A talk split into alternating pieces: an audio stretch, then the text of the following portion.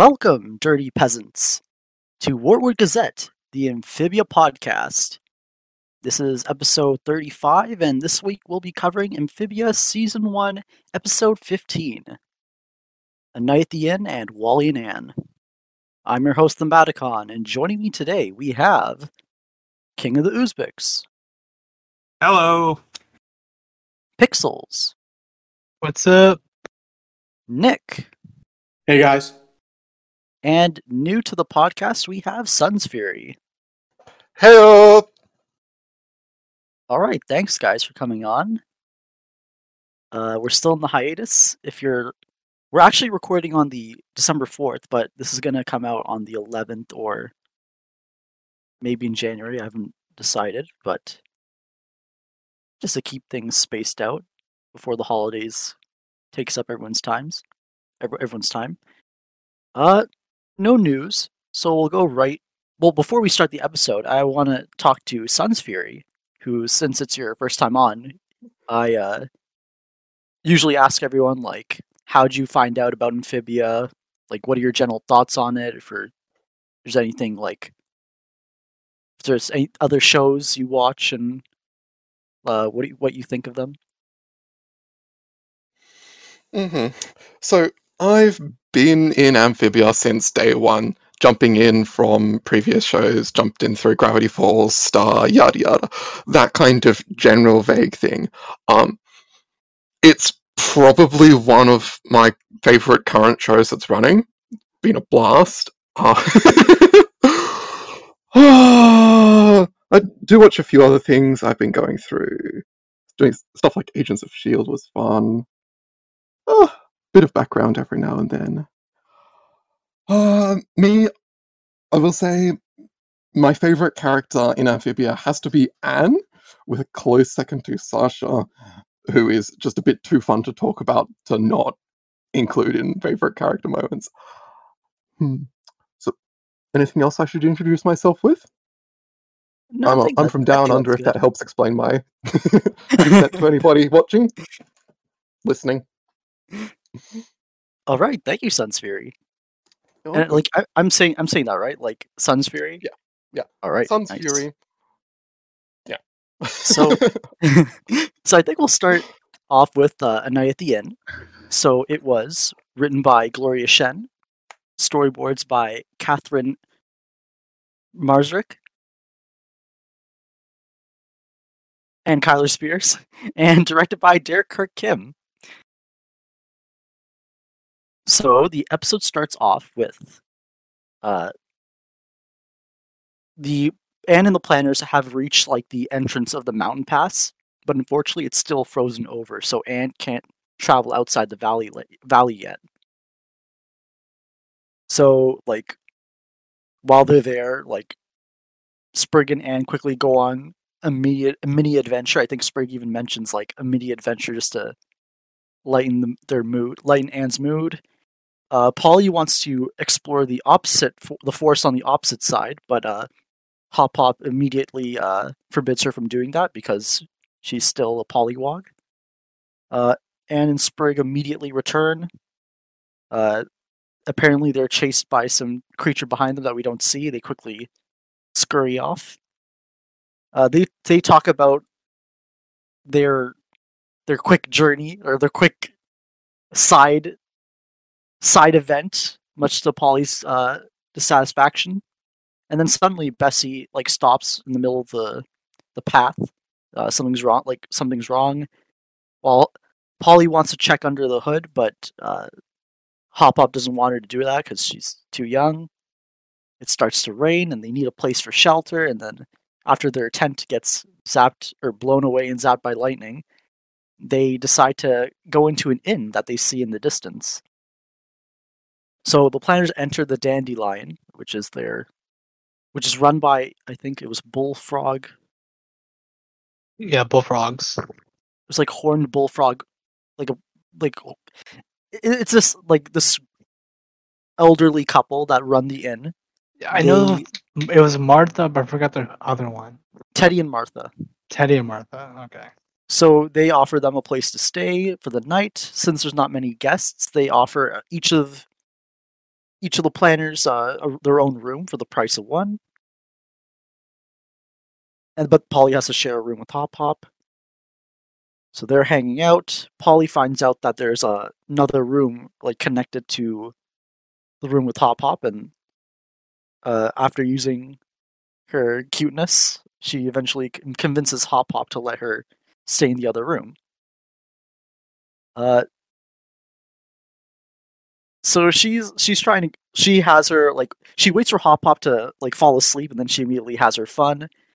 Then right when she's about to go when she goes to bed, uh, she's kind of freaked out by the dark, and we get some get some gags, but then eventually like Polly's kind of too afraid to go to sleep, so she decides to visit Anne and Sprig, but are mysteriously not in their rooms.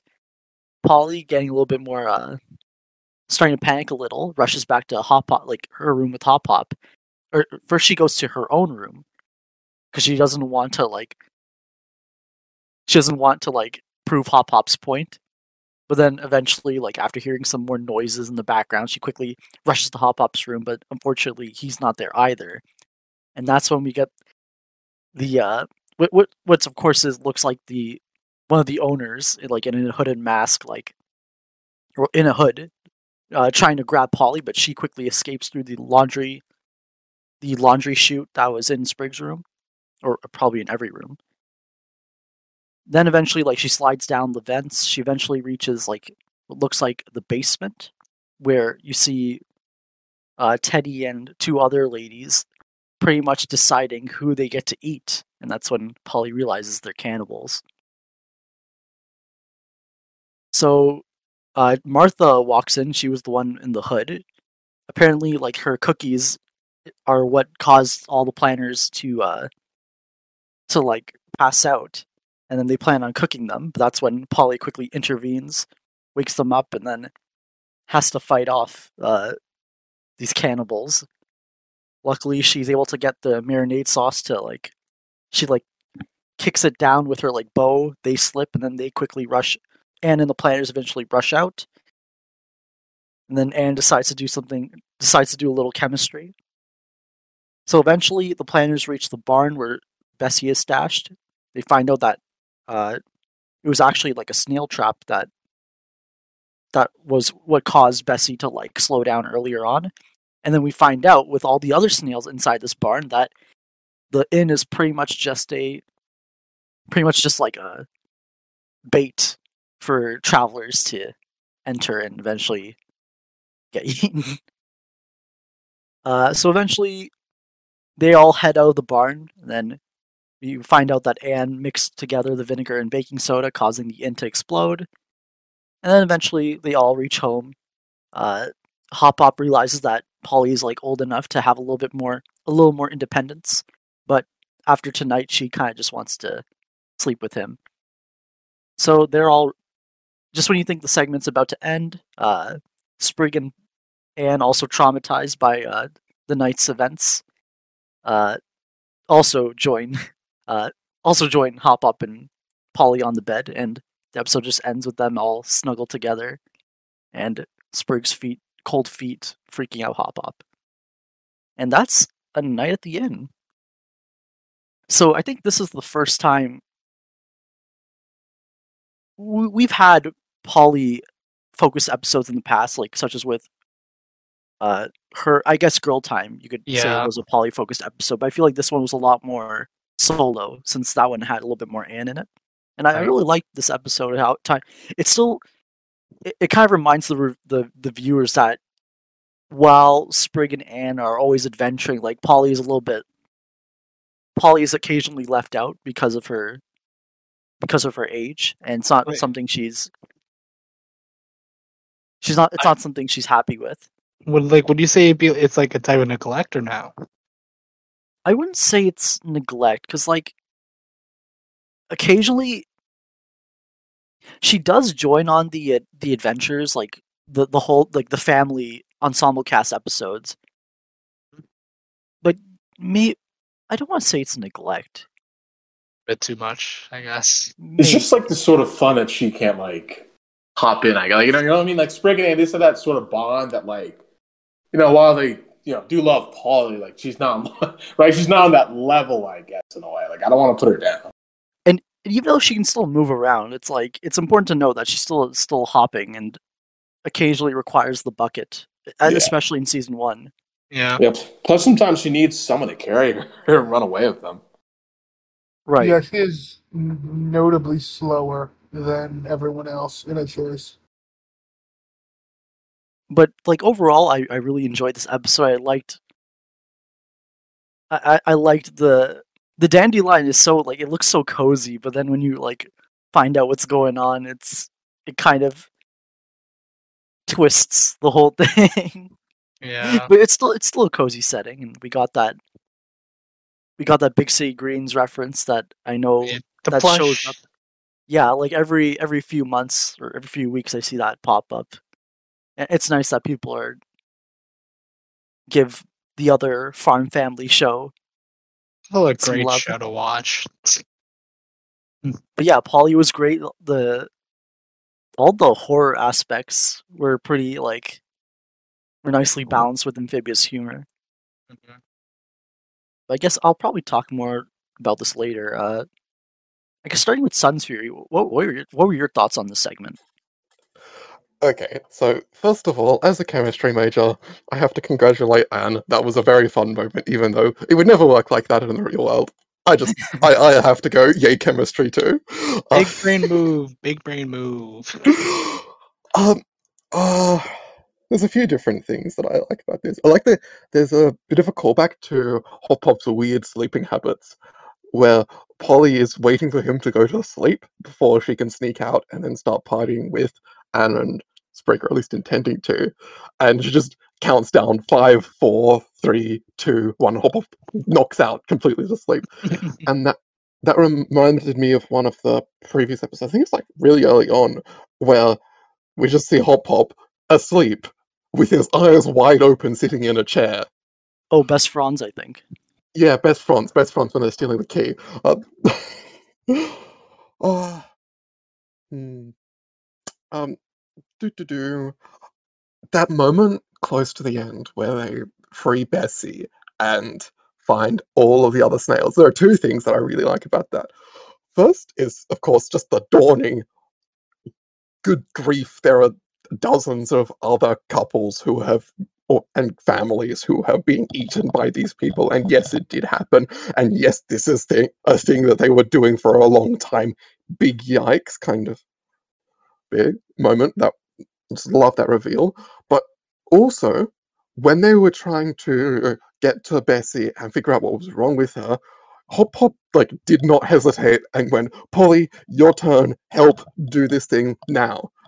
And he just like implicitly went, Yep, no, you're old enough, you can figure it all out. That kind of, I can trust you to be responsible.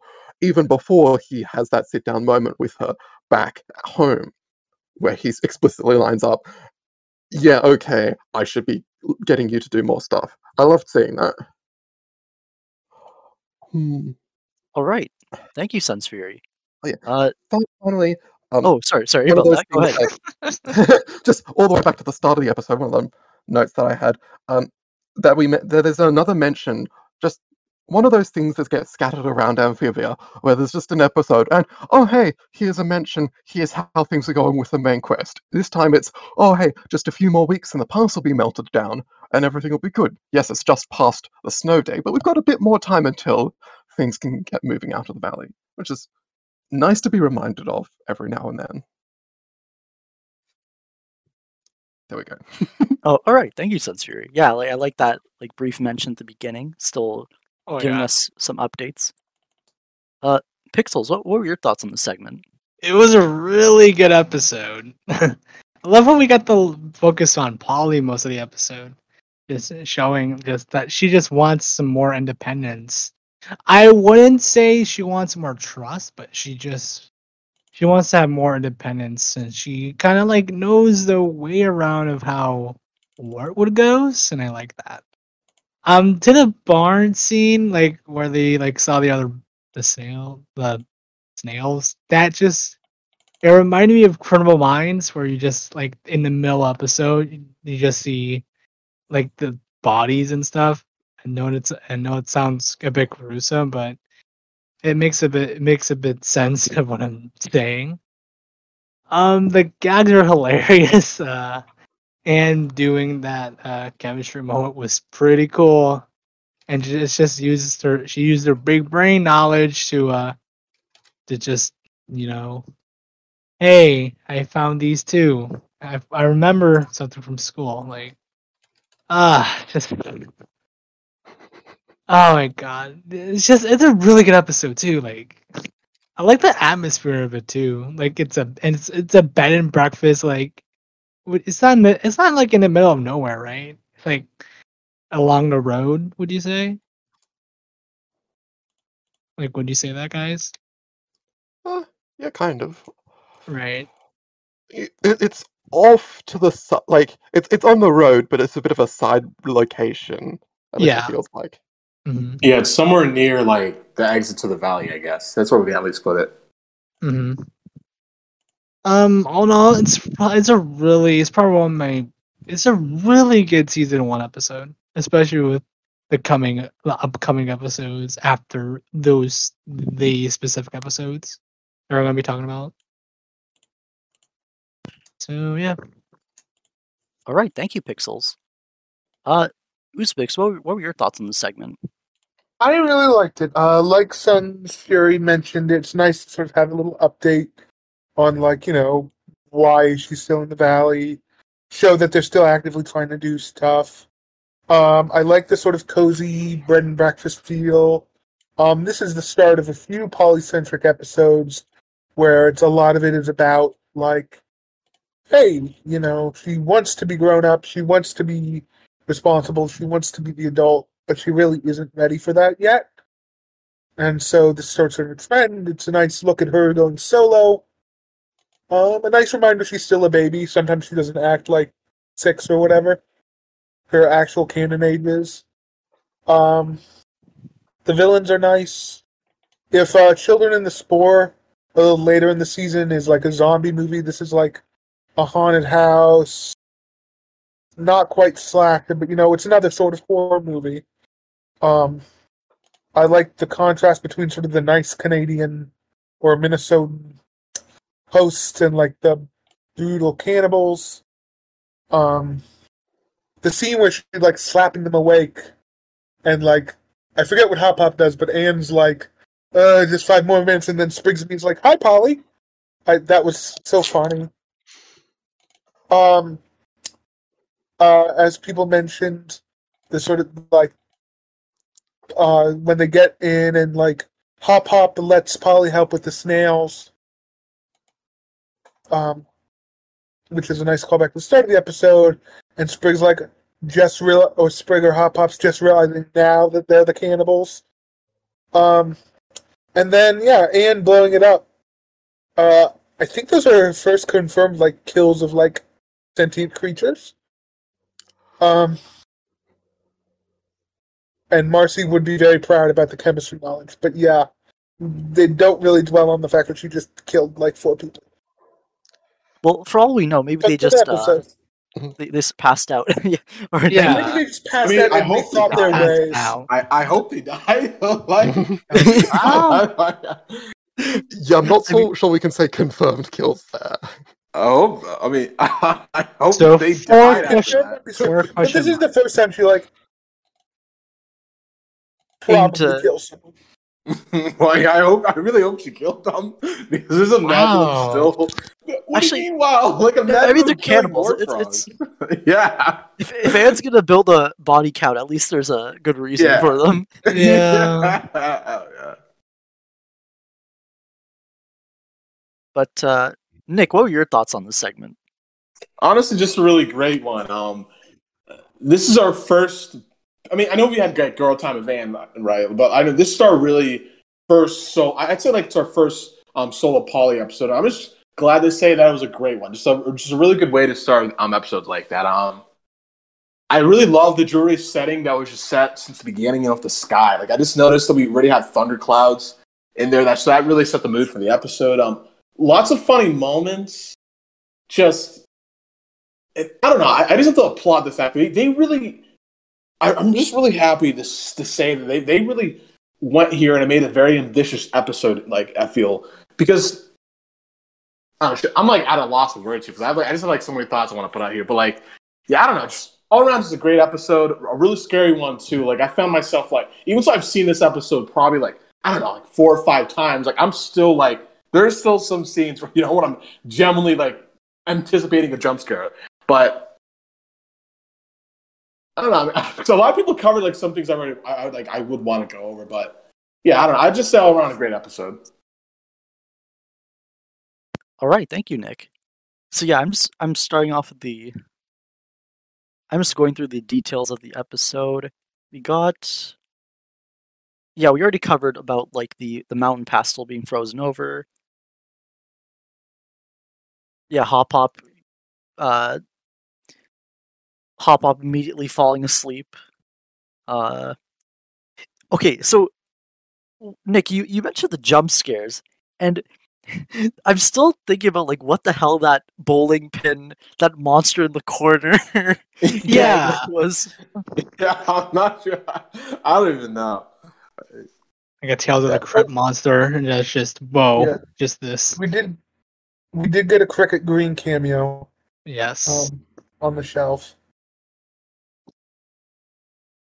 Oh yeah, yeah, that was super nice. It's always it's, it's always nice to get little. It's always like nice to get little um, nods like that.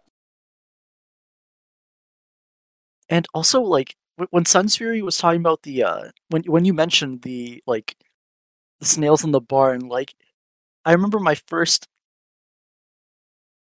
like my first thought when like I saw that first that snail that we see first just says just hitched, so you just know like there's was just like this couple on their honeymoon and they just got like man. Uh, see, like I just when I saw this episode for the first time, I was just I I- I just thought it was gonna be like you know the classic cartoon episode where it's revealed that this seemingly suspicious family is actually just like you know a nice normal family. Like I was waiting for that twist, but, but it, it never came. And then when we finally got to that scene of the snails, that's when it hit me. Like holy shit, these are actual cannibals. Like they actually went there.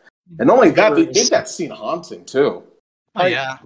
I mean, they were nice. They were just totally evil. yeah. What being very polite Evil. Um. Yeah, I was not expect. I was expect they were just too nice from the start. That I expected the sort of classic cartoon subversion. Yeah. So yeah, I I anticipated they would wind up being a bit evil.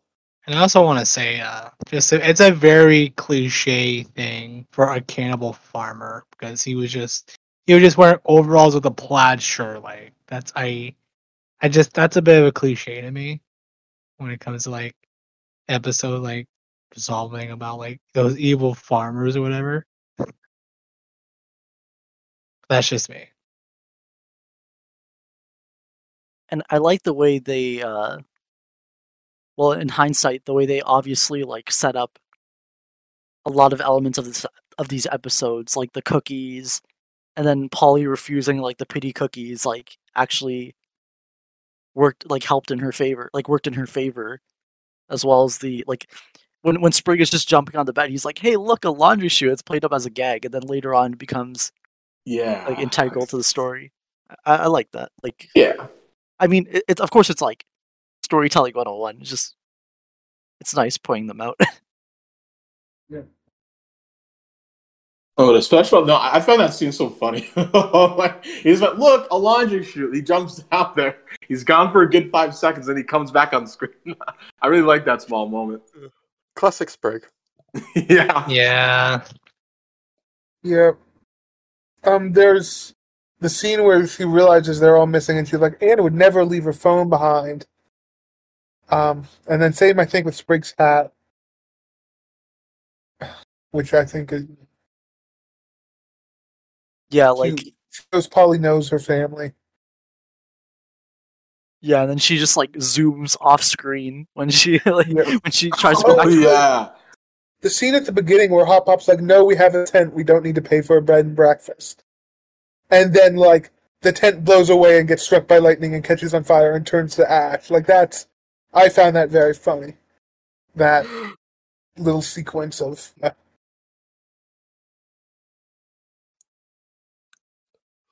It's just so yeah I- i'm replaying the scene again like it's like over the it's like in three seconds gets blown away and then struck by lightning, and just and then just the episode just continues on. Uh, Yeah.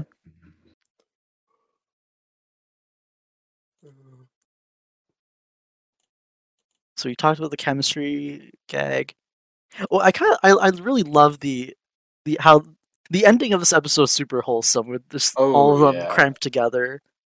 Mm, I just love Polly's. Yeah, like I, I just feel like what brings it all together is just Polly's like cute little laugh right there. You know, I found that adorable.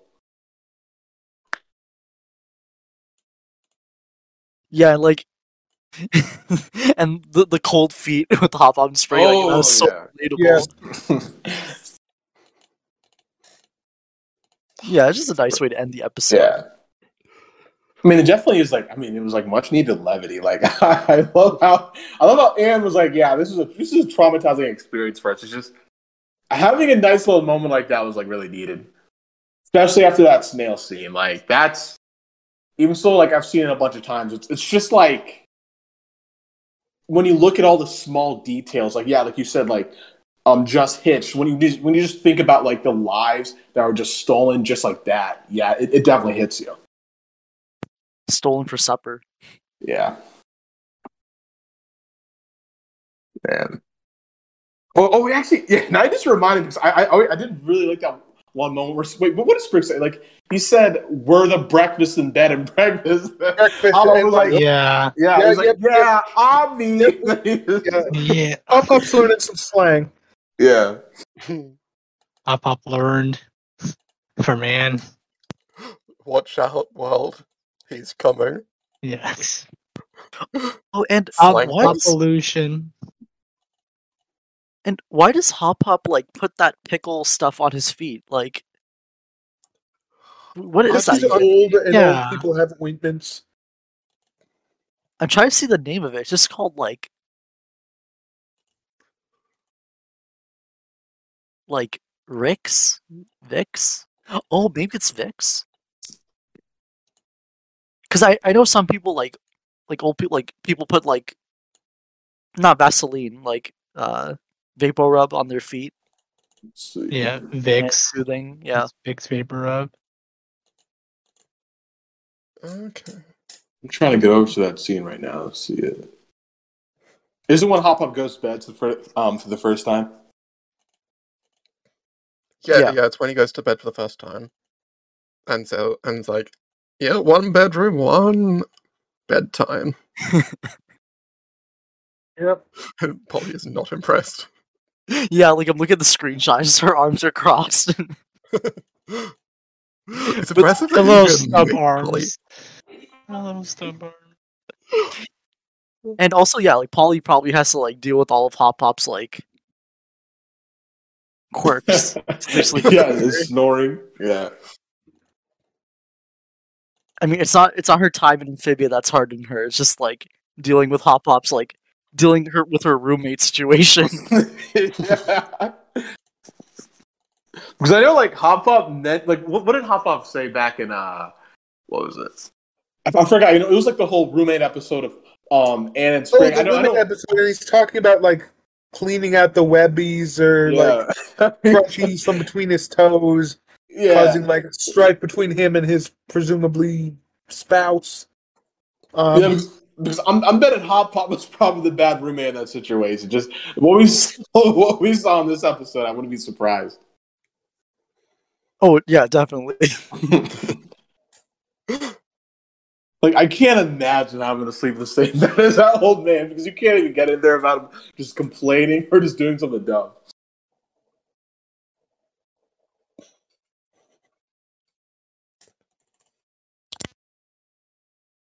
Yeah, so I think we I think we covered everything. No, there's no okay. That there's no way. I, I know that's why I'm trying to like go through everything. Like Shit. we covered like the valley, we covered the the the the laundry chute, cricket cameo. I mean, Polly was super cute with like all of her like her montage.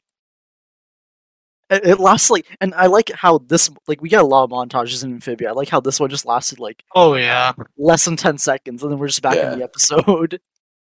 Yeah, because this episode knew there was no time for fun. Like, it's- yeah, I really, yeah, I, that's what I really like about this. I mean, yeah, this episode definitely just feels different from a lot of the episodes they had in season one. I feel like. Is this our first like pseudo horror epised? Yeah, I I mean, think yeah, I think it might be. Yeah, because I feel like this one, this episode had a little of that. Yeah. Um, Yeah, I, I feel like this episode is it really leans into like the horror of an amphibia. I feel like because like usually it's sort of in the background, they're just playing with it, but this this is like yeah, this they're they're like directly reminding you that this is like a very very dangerous world they live in. I, actually, I disagree with that. Um, because this isn't like the horror of an amphibious sort of natural environment being hostile to life, the way that most of the episodes are. That's like the central, the scary monsters, the like inhospitable wilderness. That's not what's scary this episode. This is in a sort of civilized house, but you know, cannibals. So in that sense, it's a very different sort of horror than what we've gotten so far. Yeah, sure, but but I just feel like this one, this is the episode that actually leans into actually being like horror based. You know what I mean? Like it actually leans into a horror genre. Yes, I'd, I'd agree about the genre, but I think it's a little different than like saying this isn't like oh you saw a skull in the background of one episode. This is Oh, very yeah. sim- Okay, yeah, that's fair then. Yeah. yeah, and I like how this episode will eventually like come back in the, the shut in when uh Oh, it's basically yeah. Paul, it's just basically Polly just saying like or reminding the audience that we already had like two Halloween yeah. segments before the actual Halloween special. Oh, oh, right, in the, Yeah. the shut-in, yeah. That's Forgot about that one. uh, yeah, like in the, in the shut in, like when Polly's trying to tell her own scary story, Yeah. like, where she she talks about like the shut in, not shut in, uh, night the inn and uh, children of the spore. Like she actually calls them by their episode titles. Yeah, honestly, you just reminded me. Weren't we like planning and covering like the shut in before we knew um that season three was coming, but like faster than we thought it was? Like, like yeah, just- originally, yeah, originally the plan was that like we just since the shut in is considered non-canon, like we would have covered that on Halloween because I think it was on Saturday or Sunday this weekend, like this year. So it would have lined up nicely, but then yeah, I mean, season three came back, which is even better. yeah. So yeah, yeah. Good timing. Good timing.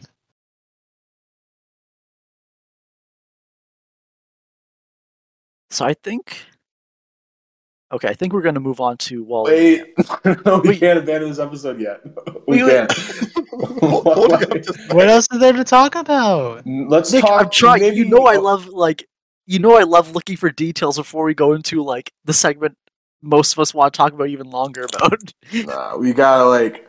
Let's talk about Polly's development. Let's talk about Polly's development, Hop Pop's development. I feel like I feel like that's something we can still pick apart here because I feel like this is still an important Okay, episode for the two of them. Ben, 'cause, Ben yeah, is Ben in the chat is asking, are there any uh, similarities to the graphic novel Bone? And you are correct, Ben. There Yeah. Oh my god, Yeah. Ben!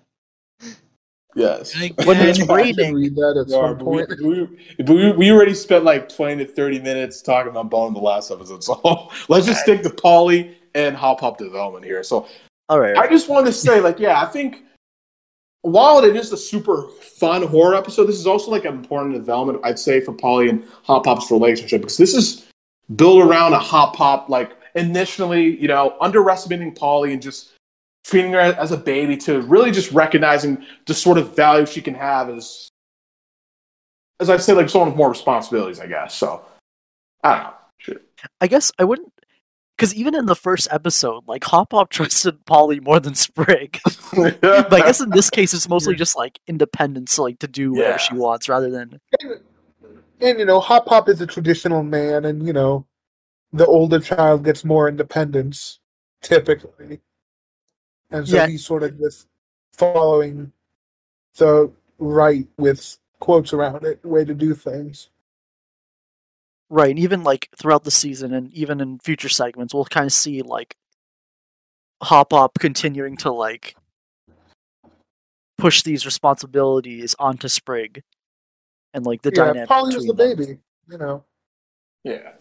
I guess, I mean, I just think it's also good. I feel like Hop Pop also eventually learns to ease up with the family too, right? Because I know, like, especially during early season one, he was like very authoritative to them and never let them like really take any risk unless, I mean, I guess he was pushing them himself. So, like, I don't know, just have an episode like this where he has to acknowledge that Polly, you know, she she really can be helpful and play a part. I, I think it's just good for him too. Oh, definitely. Yeah, and then like now that she has legs in like season three, like it's it's nice to see her be more involved. Well, she was always more involved as long as the Plantars were together. Just like her having legs, it's still like like I, I know we talked about like in the season three recap like discussions that just like Polly having legs and just being able to just move with the rest of the cast Yeah. has been a big change on Yeah. its own. Yeah, so I guess a part of it is development, like yeah, so there has been like independence, right? Just like really being able to do things on her own, I guess. Yeah. Yeah, this is sort of one of those times where she's starting to actually test her limits and just try to actually push outside those boundaries. Oh yeah, that's a good point. Yeah, which is yeah, which is the thing that yeah, that does come up a lot in the solo episodes. I know with um, what was it like truck stop Polly, sort of right? Like, like she's a bit, she's left alone by the family again, and it's really just. I mean, it's not like the night at the end because I mean most I mean most of it's just her having fun, but like it's sort of like that idea. Well, even She in isn't like behind, she's intentionally left behind. Oh yeah, she leaves herself behind. and even like before that happens, like it was her like pretty much like pushing the limits, like with the family, with her like with her antics, which pretty much like drive them over the edge, and they say something they instantly like backtrack on, but unfortunately, like Polly hears the wrong parts in Yeah. in that segment, which like yeah, it's a classic. it's a Yeah. classic. we'll we'll, we'll get to Yeah, we'll, we'll get to that. Yeah. I don't know. It's just great, you know. Like I, I really do feel like this is something they at least try to be consistent with, right? Like just slowly laying um uh, the sh- uh, just slowly laying the family ease up on Polly and just let her start to become more independent. It, it is a really great thing that she eventually legs.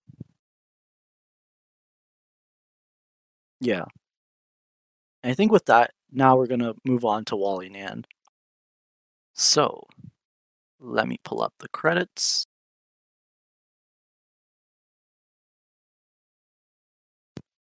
Okay, so Wally Ann was written by Adam Colas, storyboards by Jenn Strickland and Steve Wolfhard, and directed by Bert Youn. So, the episode starts off with Anne and the Plantars. They're all uh, picking berries out in the forest. And like Hop Pop makes that quick joke about like the, that quick rhyme about which like berries are edible and which ones will kill them kill them instantaneously instantaneously. Or sorry, I should just say instantly. Instantly.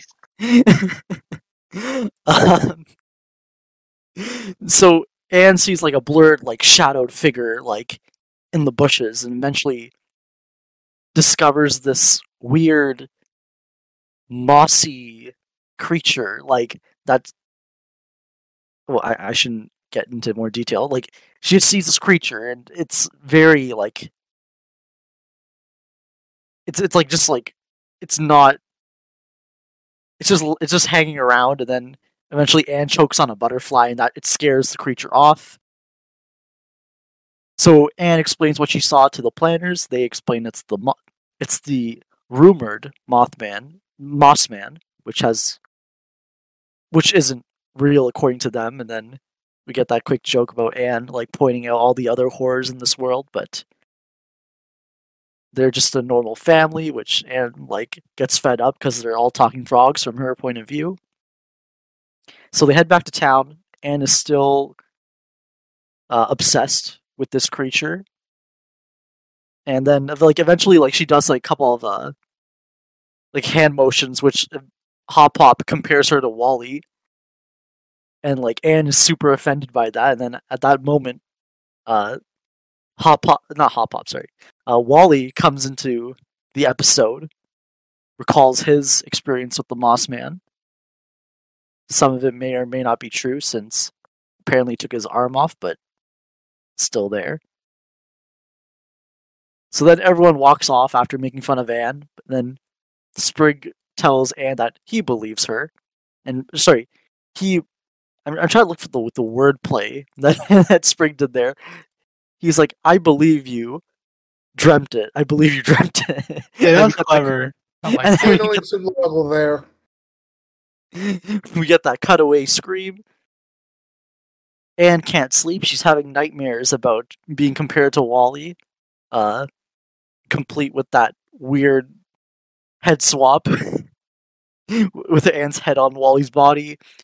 So then she decides to set out to actually find the Moss Man by uh, teaming up with Wally, who's just playing his accordion in the middle of the night before Anne snatches him, and he is instantly on board with uh, taking Anne to the Moss Man, much to Anne's surprise. But of course, he's playing the accordion the whole way for like the next like eight hours and more, many more hours after that. Eventually, they're crossing a cl- they're crossing a cliff on a mountain. Uh, Anne falls, but Wally catches her and then catches her phone after. And Anne's more concerned about the phone, of course, rather than her own life. But this is when she starts to trust Wally. Because earlier she didn't want to like talk about her life because she considered him a stranger. But then eventually, by the end of the night, they're doing their special handshake. Uh, and like this ha- handshake, apparently, Anne, Anne's friends, Anne's friends thought they were silly, but Wally kind of gives that, gives his advice to Anne about like caring what, not caring what people think, and how now that Anne's in another world, she has a chance to, uh, she has a chance to be whoever she wants, and uh, and kind of like takes the time to think about that while Wally comedically agrees in his sleep. So the next morning, they they eventually reach the Misty Moors, the rumored site, the rumored spot of the Moss Man.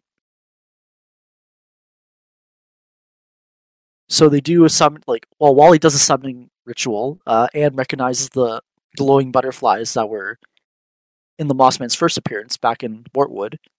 She eventually bumps into it. They try chasing it, but unfortunately it gets away. And then that's when we find out that like Wally has never seen the Moss Man, but until now. So then Anne basically realizes that he just like led her based on a lie. And then she's kind of upset that they lost they lost the Moss Man again, and now now everyone will think that she's as uh, weird as him. And that kind of like you Wally is visibly like upset by Anne's comments, but then she immediately she immediately apologizes basically and they they they they do a failed attempt at their handshake, but they, they basically reconcile. then they rush off to get the moss to catch the moss man again again. It turns out they ended up they, they saw the tracks that led up a mountain, not mountain, like a rocky cliff. They tried climbing it and reached the top, but Wally couldn't. And uh, Wally unfortunately slips, and he's hanging on by a by a like a branch, and then by a root, I guess. So then Was it a branch or root? Because I, I'm pretty sure it's a root because like I'm not sure if it was a branch, it'd be part of a tree. If it's a root, it's probably okay. something underneath, eventually coming out. Because when they first got to Wally, uh, like when like on the cliff, it looked like it was holding onto a root uh, or a branch. When Actually, yeah, got, looking at the video again, it looks like a branch. Right. anyways. But when we zoomed in, it looked like a root bending. Yeah, that's You so you know what I mean by that? Like yeah. Oh man, s- fi- two out of ten episode. But uh, so uh, Anne chooses to save Wally over getting a picture of the Moss Man. Unfortunately, by the time they both reach up the, by the time both of them climb up the ledge, it's unfortunately gone. But Anne's Anne's Anne's okay with it. Like she's just yeah, Anne's just she, Anne's just okay with it, and then uh, as long as they both saw it, that's all they that's all that matters. And then Wally uh, we're not sure whether Wally actually forgot or not. and then and eventually like unfortunately her pat on the back like pushes Wally off the cliff anyways. But he's still alive. It cuts back to Wartwood. Uh Wally is Wally is retelling their tale to the rest of the town while she plays the accordion. But without any proof, they're just considered a bunch of weirdos. So Wally heads out. He's uh he's like he, like he's happy with he's happy with the journey he had with Anne. The Plantars meet up with Anne again. They think Anne is uh they think Anne is just like super unhappy that she's considered someone like Wally, but and Anne's totally fine with it, but they still keep on going, but then she just pretends she's like a beast and chases them off screen. And that's Wally and Anne. So I'm trying I'm gonna try and be brief. This is a very this is a very like nice it, it doesn't lean too much into Anne's character development, but it gives just enough where it shows you it does show the positive of Anne's time in Amphibia, like what that what it could do to her. And I know like like we've always had like we the audience always knew that Anne's time in Amphibia was like slowly changing her for the better and well unfortunately in this crazy world like at least Anne kind of had Anne was slowly like figuring out whether uh, subconsciously or consciously uh, figuring out like what she needed to improve on for herself or self improvement. But Wa- Wally really spells it out spells it out here, and I know Wally like we've seen Wally like appear in past episodes. We always looking back, we we'd all think, oh, like can't wait for their soul like their their team up episode, and just like both of them as outsiders, you expect it to be. You get what you expect, but it's so like it's so like earnest, if that's the right word, in its approach. Like you, you still you're still left feeling satisfied, hmm and the Mossman's a whole other conversation. I'm not going to touch that for now. I'll like I, I think maybe for the rest of us, we'll let's try and let's try and stay away from the Mossman talk until like we each get our general thoughts out. yeah, I was gonna just gonna say something. It just gave me vibes, but I'll do that later. Yeah, because I know like the implications of the Mossman eventually like get revealed and whatever. Yeah, so we'll we'll talk about that later. hmm I guess starting with Sunsfury, what, what were your thoughts on this segment? Okay, so I look at my notes for for this episode, and the first thing I wrote was yay, yay, yay. So that's a good start. Um, oh, I just think um, Wally is just iconic. This episode is just easygoing nature. He's there. He has some on point advice to Anne. Um, when she, I think she says, "Back in my world, your reputation means everything. I can't afford to be labeled a weirdo." And Wally's response is, "Well, thank goodness you're not there right now." And you just see her go, "Oh my goodness, I can, I can figure this out potentially." Um, it, it's beautiful to see and just learning to just be herself. Uh, there are a few things that are very suspicious in in retrospect now that we've seen some season seen some of season three and kind of re- suspicious in retrospect of true colors but that's that's for later on. Um we've got another nod towards anne's general athleticism even before amphibia started with mention of her being in the bouldering club. Kind of nice to keep track of i suppose because it does actively explain a lot of our activities as having as being fair, moderately reasonable for her to do and finally, I have to shout out the end credits of like Amphibia in general, especially season one and two. I just love them. I love the music of it. It's great. Ta-da. All right, thank you, Sunsfury. Yeah, like I don't think seeing that scene of like Anne and Wally by the campfire, like that gave me a lot of like season one credit vibes, and it it just like it's just an image that like yeah felt iconic for me. but uh, P- Pixels, what were your thought? What were your thoughts on this segment? Um, it was a really, really great episode. I love the connection between uh, like I love how the connection really built up with Wally and Anne, and like gonna like if you can go back to like the first episode, like they kind of met. You know what I mean in the first episode because of uh, you know because Wally was already talking about the stuff. But when we saw it was the Anne, it was like, oh, okay, so this is probably the first time the Wally interacted with her, but not like that.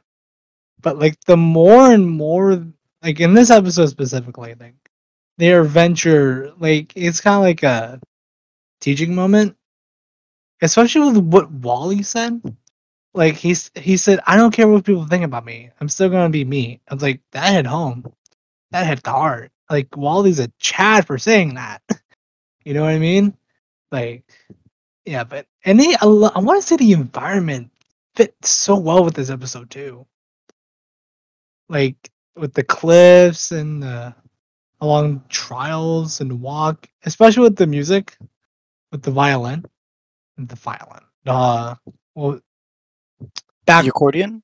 the accordion, right? Um, yeah, it kind of fit too.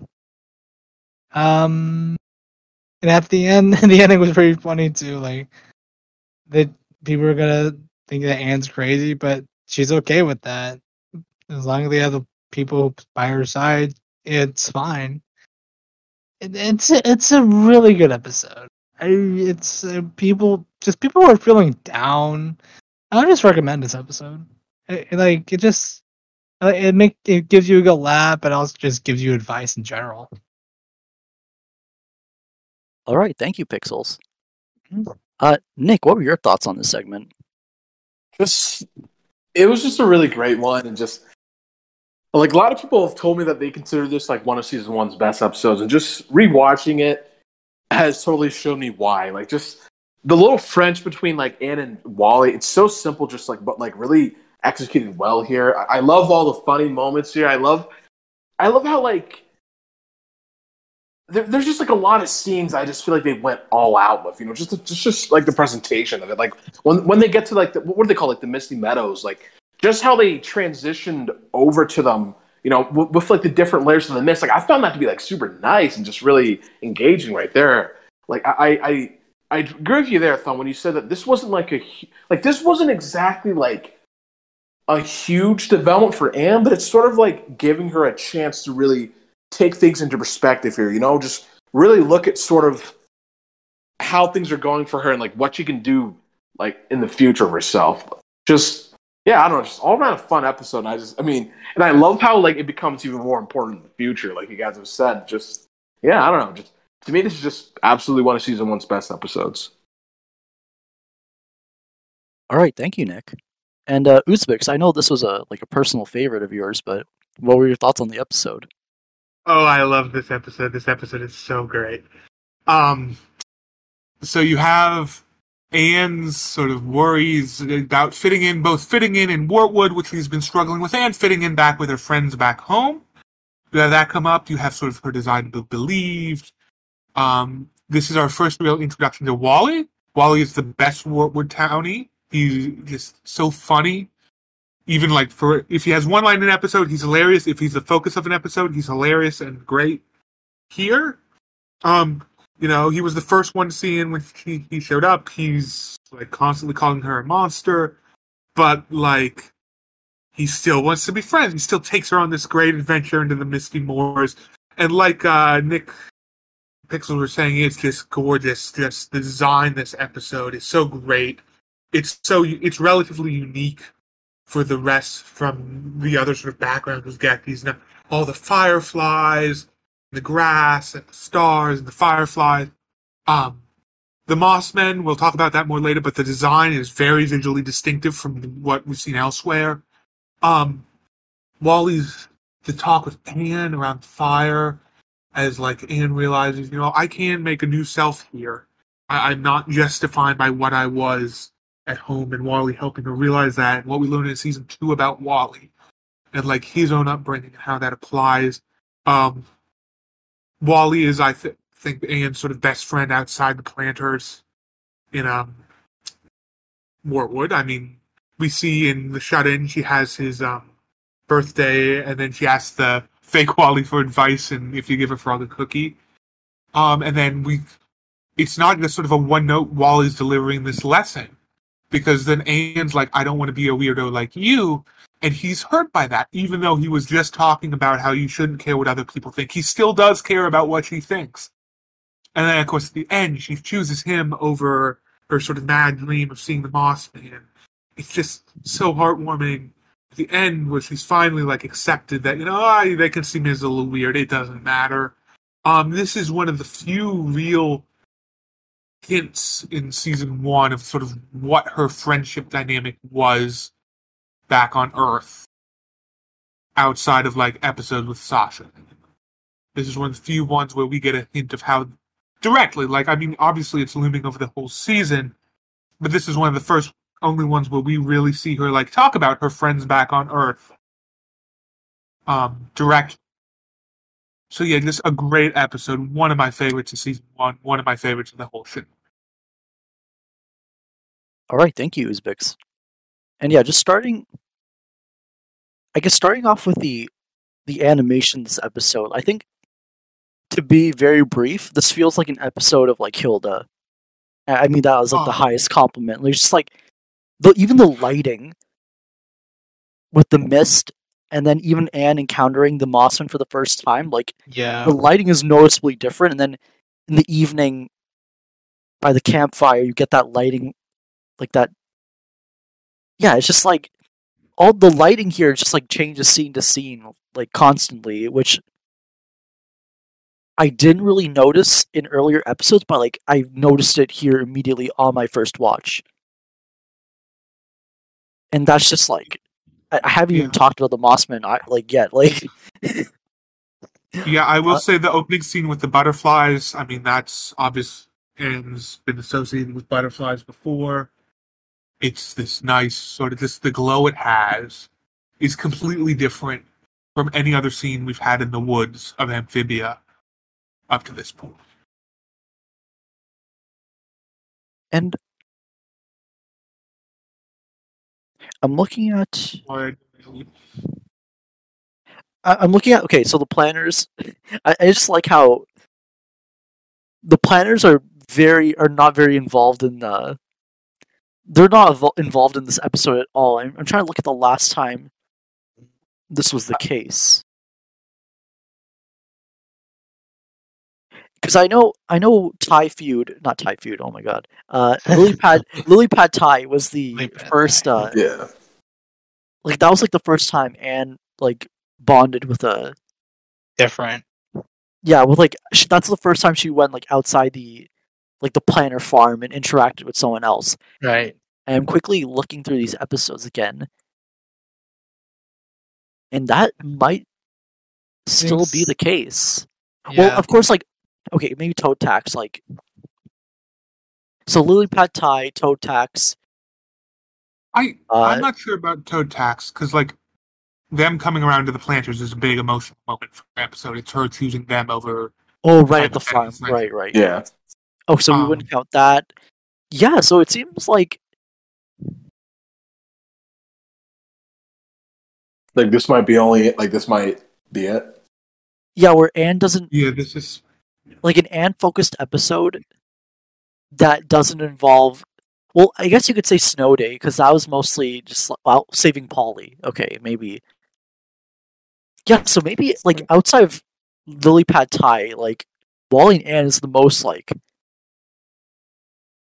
in a good way, it's the most like distant episode Anne has had with the rest of like the Plantars. Yeah, and I guess and I guess that's what makes Wally's impact on the story just like really impactful. You know what I mean? Like it really memorable and impactful because like how many other characters have we had like really been serviceable towards the end of besides the Plantars. I mean, just have this one-off adventure with this one character. I mean, that's that's going to be like ingrained in your head when you know you have like how many how many how many segments does season one have again? Like was it like 38, 39, I can't remember, but like it just affect yeah, there, there's like a yeah, there's a ton of individual stories in season one, and then there's just one of Wally, and yeah, that, that's gonna be ingrained in your head. and like it definitely like justifies the the Wally and Anne title. Oh, Oh, definitely. yeah, absolutely, yeah. They really Um, pulled it off.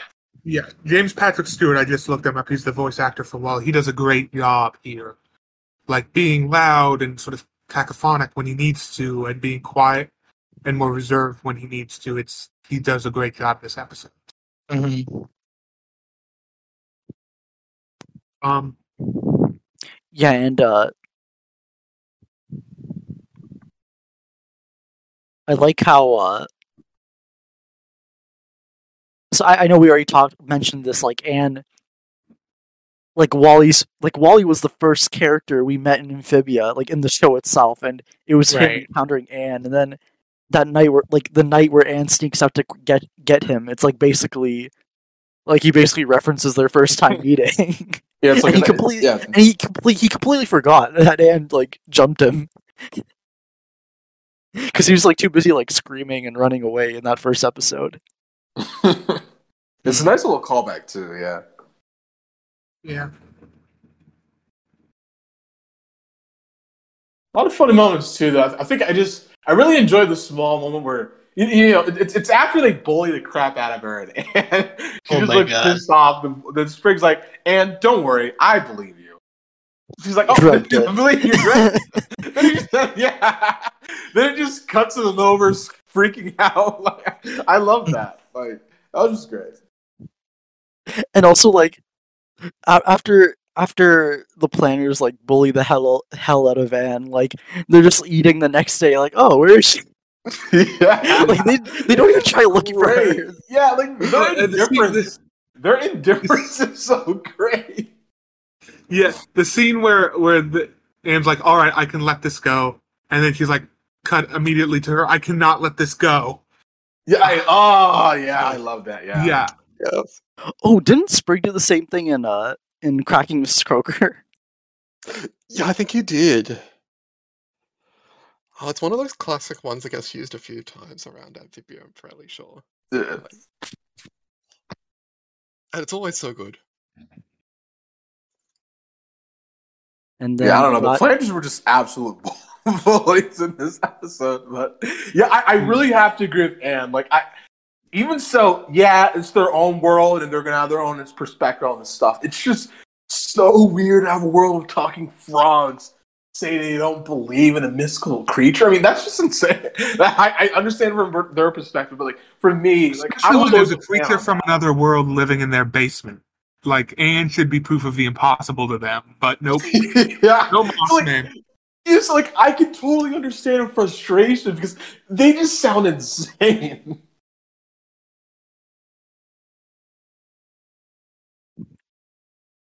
And then like Yeah, the, the calling her a dreams. one-hued Anne to like make her seem like one-eyed Wally. yeah, and then like Bullies, that's bullies. that's probably what triggered like that the the nightmare where like her head is like on Wally's body. It's so cursed. oh, the scene, this, the scene where she's like, she's like, Dreaming. please, Wally, take me to the thing, and he's like, yes, and then she's like, please, please, please. Oh wait, you said yes. Like he's just, you know. Uh, oh, the. I'm sorry, I keep thinking of funny moments, but like the song when he like does this, the song, oh yeah, Um, for like eight hours, and right? it's like 19 Yeah. hours later, and it's like finally done. It's like, oh, and she's like, oh, thank God, and she's like, or is it? yeah, but it just keeps going. I love that. and then like the part where I I like that minor detail where like like a minute like a minute ago Anne called Wally a stranger and then right after he saves her in the phone Yeah. he talks about like how he knows how much like the phone means to Anne. Oh, and then like you cl- you can like see the look on Anne's face where she's like kind of realizing like she was in like that she like was in the wrong, and then immediately when it cuts to the next scene of them doing like the handshake thing, it was just like like, very wholesome to see. I, I do want to talk some about Anne's mention of her friends because I think it's interesting now that we've sort of. When you first saw it, it was just more, oh, she had shitty friends back home. But now we've had good, solid season of both Sasha and Marcy. Yeah, And now so we I have like a clear idea to of look back on dynamic. Yeah, I, I Uh, really I did do- want to play off. Oh, sorry, I, I keep interrupting you. Go ahead. Yeah, I, I do find it a little odd in retrospect about like Marcy making Anne feel bad about like being weird or something because like Marcy is much weirder than Anne in sort of the traditional sense. She's a Yeah, I thought about that too. Um, I do, however, see like the handshake in particular. That sounds like something would Marcy would be like, "Oh, Anne, that's this silly nonsense. Come work on this science experiment, whatever." Or, You or know, Marcy might be too busy like playing video games. So or Yeah. plays video games, or like, yeah, she doesn't really get like she has trouble connecting with other people, so she doesn't really get why it's important to Anne and why calling it silly. Um, she also seems like she'd go along with Sasha calling it silly. But um, I think yeah, in retrospect, I highly doubt Marcy is like mocking Anne, but at the same time, she's not gonna be like. Marcy isn't great at like. She has a lot of problems, but she's not great at providing like emotional support to her friends. If that makes sense, like, when's does she ever give like Anne some like really good advice, or like stand up for her in that sort of way? So, Yeah. I, in retrospect, I think if you look at the development, just what they've discussed about the they had far less of an idea of who Marcy would be early on than they had like Sasha or Anne. Um. So I think, yeah, in retrospect, it is a little wonky at times, but I think it still overall fits the story Amphibia's trying to tell about friendship, and in particular, the story is trying to tell in season one about Anne and her approach to friendship. Yeah, I think I think the segment doesn't focus as much on the like on the friendship aspect and more like on Anne herself and like what she wanted to be. But uh I know I know Uzbeks you mentioned like yeah when when Wally was actually hurt by like what Anne said and I just love how like in any other segment like Wally probably didn't care but then like now that he actually like now that he actually bonded with Anne like hearing those like same like comments like kind of like like now it hurt him after like it was just like a very nice like change and like there's an instant change in their dynamic now and like we haven't like there's no backtracking on it anymore Oh yeah, yeah. I, I totally get that. Yeah, because it's just yeah, because this this was like the first episode where they really just actually interact with one another, right? Because I know I know they got like short, small scenes in the past, but like this was this was one where they actually formed the bond and got to know one another. And this is the one where we realized Wally was more than like the crazy hobo character. yeah, it's just it's just kind of funny to like knowing what we know now about Wally. Episodes like these are just kind of funny, you know. Well, yeah, that's the other thing. Is this of the season one sort of towny episodes? This is the one that they made a direct sequel, basically a sequel to with uh, Swamp and Sensibility or Sense and Swampability in season two. Like this is something the crew recognized. This is a dynamic we want to continue into season two, and I do hope we get at least one Wally episode in season three. Even though I know it's not going to happen, I really want it to. Oh, that'd be great. Like, I mean, I love that Amphibia does come in three, so like, Yeah. hopefully, like, my fingers are crossed for that. Yeah. Sasha and Wally. Wally Wally drags Sasha and Marcy to teach her teach him about the meaning of friendship. Oh, that'd be great. like oi Mhm. loves today Oi, we'll play my accordion for the next five, ten hours What was that accent? i don't know yeah, Wait,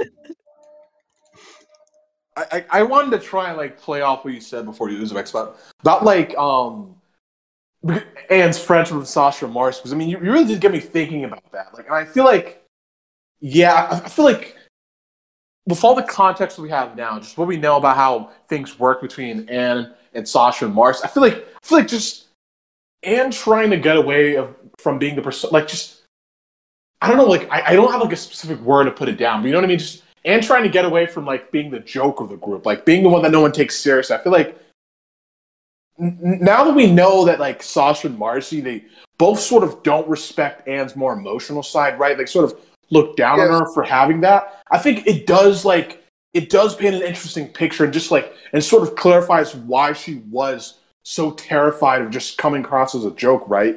And I, I- I just think it's pretty Yeah. interesting, like to look back from all that context now. Yes.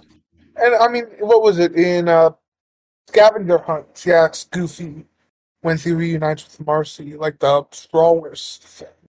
Like that was sort of her job in the friend dynamic was the goofy friend, the slack off friend who's not like collected or smart. So just to a certain extent, and we saw that early on when she's very irresponsible and prankstery. But now, even in season one, she wants to move beyond that role, beyond Yeah, sort of just the generic troublemaker. And uh, yeah, she even mentions right, like what, what she say? Like your reputation is everything, right? And you just and we know that in like her dynamic, right, between Sasha and Marcy, like they all have like very specific roles they play out in the group, and it does make sense for, for why Anne would try and like run away from that so desperately. I mean, besides her just being like you know like the average teenage girl, right? We're like, yeah, they really do care about how people view them. I mean, before we actually know now about their friendship, yeah, it, it is pretty interesting to sort of have that this episode.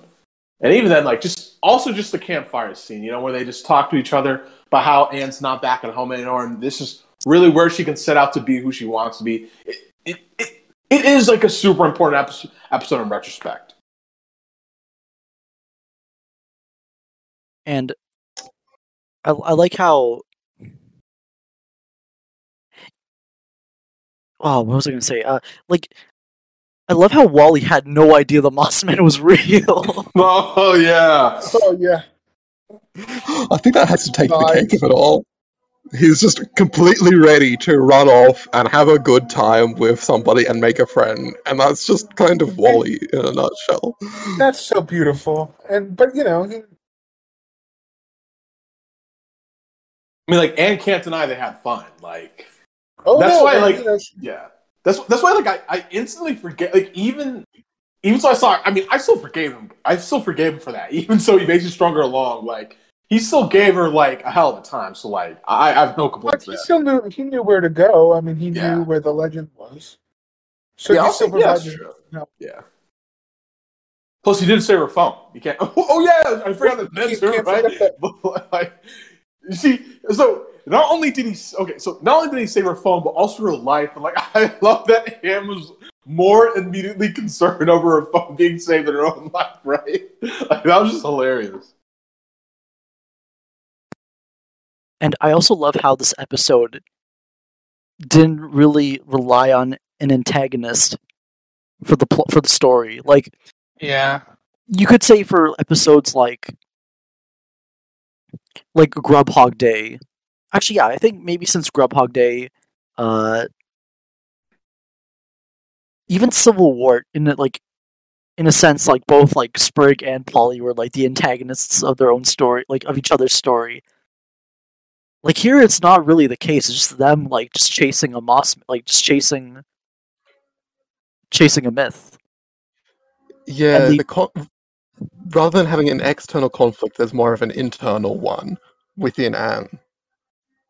Right, yeah, like just like Anne like putting up with Wally's antics and just eventually like them bonding. That that was like more important. They didn't need they didn't need like a third act monster for them to like team up and work together. And also, that, that's just yeah, that's just like the sweet stuff we can get from season one episodes. You know, like they really they don't have like huge stakes to play with. They don't have like they don't have to worry about serialization. I don't have to worry about all that stuff. Instead, they can just tell like a sweet, simple story like that. And, like yeah, that's why Wally and Anne just ends up being such a fan favorite. I feel like like they knew they just wanted to focus on like the sweet bond between Wally and Anne, and like that's it. That's. That's why they played with this episode, and it worked out really well for them. but at the same time, I mean, it still managed to be relevant. I mean, it still managed to be exciting, and like, obviously, we've been dancing around the Moss Man. Oh, But, like- yeah, yeah. I, Talk forgot- about I literally a forgot. episode that turns out to be very important. No, that's true. Um, yeah, I think we can. I think we can get into that now. So, like, we encounter the Moss Man, and like, I wanted to mention this earlier, but uh, Uzbek's kind of touched on it. Like, the our first our first meeting with the Mo- with the Moss Man immediately, like, even when I was first watching this, you could tell like this wasn't really. This didn't really feel like it was part of this world in like the best possible way, and yeah, this is that first design where it's like because most of these creatures in Amphibia that and the Plantars encounter are either like out for blood, like, or either like extremely creepy or out for blood, specifically their blood, and it was just like a nice change of pace where just like this random creature isn't out to like isn't out to rip their skin off or something. Like, and I guess like since Sun Sunsfury is like the is our guest. Like, I guess what what do you, what would you like to talk about for the Moss Man himself or itself? Oh gosh, the Moss Man. Um, it's interest. I think what's really neat is just that we have this little tiny token bit of setup way early on in season one that just has a surprising amount of payoff for how easy it was for everybody to just brush it off. Because not only do we go, oh hey, that's them in Olivia and Yunan. Oh my goodness, there's another Moss Man. We saw one of those in Wally and Anne. All of a sudden, you start to think, okay, but how did the Moss Man get out into the wilderness of Amphibia? There's a story there. What's going on? How does this connect with what we just learnt about and Andrias or the or the, and the past conquests? What's going on there? I think that's really interesting. And something I also want to kind of want to bring up is that the second location where Wally brings Anne to find the Moss Man, there's a whole bunch of ruins there. And I think one of those entrances similar to the ones we saw to the factories. So I just kind of noticed that on this rewatch, and that's suspicious too. So there's a story there, and I don't think we'll ever quite know the reality of it. And I think that's cool. Yeah, it's always like when you see this episode, you see like the ruins, and I, I'm looking at the like as you as as Wally and Anne go further on their quest, like you see more of these ruins. Like the campfire has like it looks like an old bell tower because like there's like a bell like half buried in the earth, and yeah, eventually they reach the top. There's more ruins lying around. Just I hopefully like I'm hoping we'll get an explanation, but like I'm not like I'm not I, I don't I, I doubt it. But it's just like a nice thing in the background like it's you you can you can see there was like a world before like Amphibia's current era. And like I, I don't think we like they were I remember back in the like Sunsfury I think you were like do you remember back in the hiatus like hiatus was were there anyone was there anyone talking about the ruins here because I, I think I saw it mentioned once or twice at the time I'm not sure if people were really picked up. At least I didn't personally. I did. I theorized that the second temple was going to be near Wartwood. I thought the arch looked similar to the design oh. of the Right. Like I was talking about like pre season two, like back in the Oh, season please, one. season two. Sorry.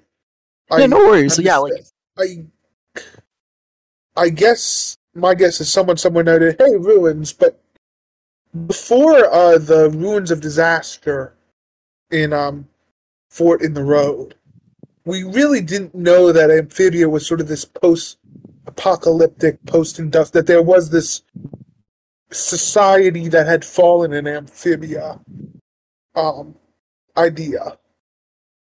Like that wasn't really something anyone really considered. I don't think. no, Like it was just always this is how it's always been. Not that there was ruins like important history or anything. I, I think most of the talk at the time was around the like the gems themselves. Like there was something there, but yeah, like the technological aspect of that was like like that caught everyone off guard until Fort Fort in the Road, and that's when like a lot of like a lot of discussion started picking up about like what happened before.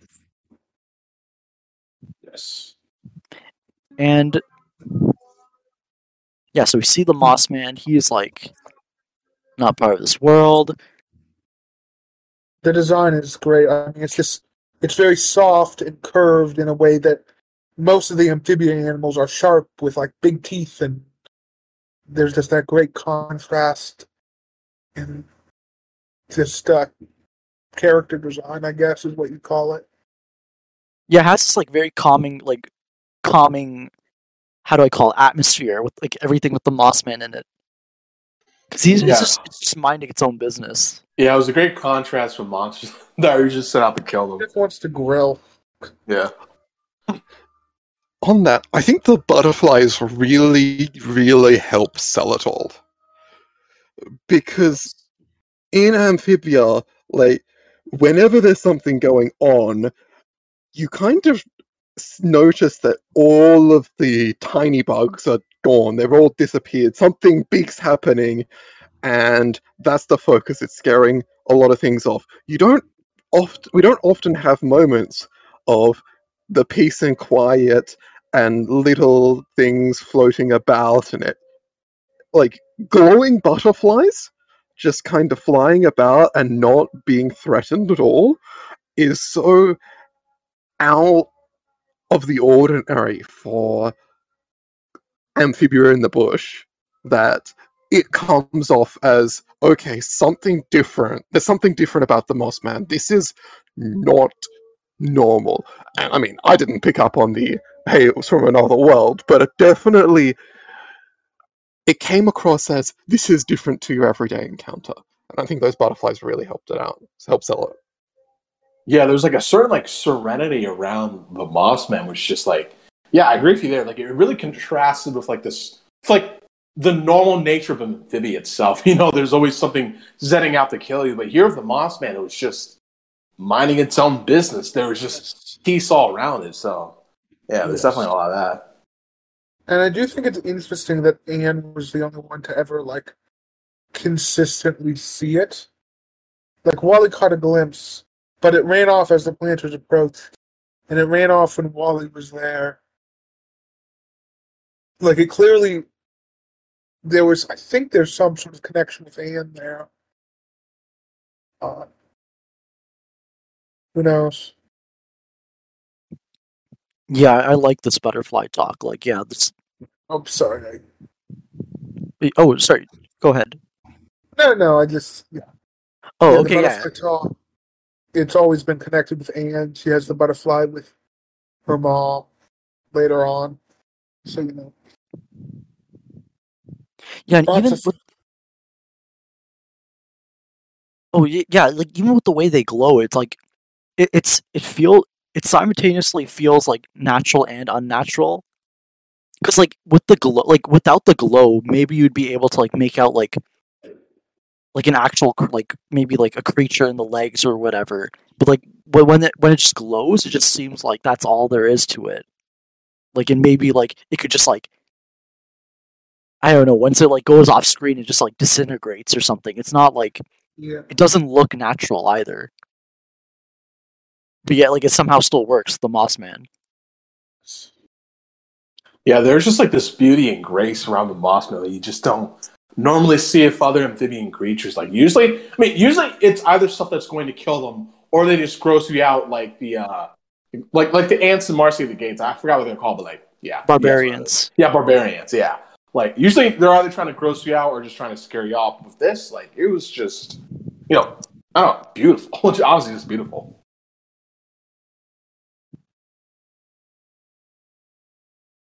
And Yeah. yeah, we had the butterflies and Yep. The butterflies, the ruins, oh this otherworldly glow in its eyes.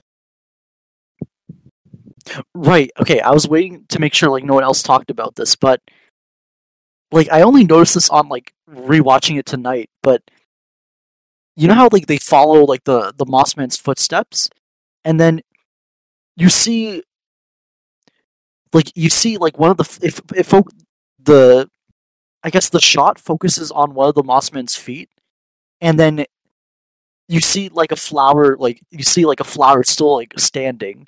And I kind I kind of thought like maybe like the flower wasn't there before, but like we we've seen in like, Olivia in Olivia and Yunan it confirmed that like the Mossmen have these kind of like like oh, growing powers Yeah, Like, they have these, like, kind of plant- Oh. plant flowers. So it's like maybe when the Mossman stepped there, that's when the flower came out. Oh yeah, because I Hmm. know Andrias said like back in the Living and Una, he said like the Mossman they were good for the like regenerative abilities. So yeah, there's definitely that there. Yeah, there's a bit of that in when the Mossman goes up the cliff that Anne has to scale. There's just footprints of green greenery across, just going straight up the hill. So I think we get a bunch of that. Yeah, a bit of Okay, I that didn't towards the notice. point. Yeah. No, the foot the footprints just get to the vertical surface and just go straight up as if it walked up the cliff. I don't know. Just, like, Yeah. rewatching this episode was just great. Like just knowing sort of what we know about knowing now about the lore, like just having like you you know? Because I feel like back then when you're watching it for the first time, like you're not thinking about why they make certain scenes have this great feeling of importance to them. Like like when they when they get to like okay, what is that area called again? I, keep forgetting. Like it was like Misty something, right? Like Misty Moor. Yeah, Misty Moore. Just like how they presented that scene, you know, just straight from the beginning, like the different transitions they had with the mist, like that was just really something there. You know, we, we see like uh so what, what did that was it a newt or something? I forgot. You, you know that one, like that one statue, that one um that one broken off statue. Like it's just like I don't know, it's just, I don't it's just great, you know? Like they're just trying to draw you in with this environment and like I feel like back then you wouldn't be really think, be thinking much of it, but now like there is a much greater air of importance here just knowing what we know now. Yeah, and I mean that is a stand. How did it escape Andrias? Why is it in where in the ruins? What does it? Was it trying to lead Anne somewhere? Does it recognize Anne? Um, is there a shadowfish somewhere that escaped? I I am just throwing questions into the void. I know, but like, there's a lot this episode leaves open.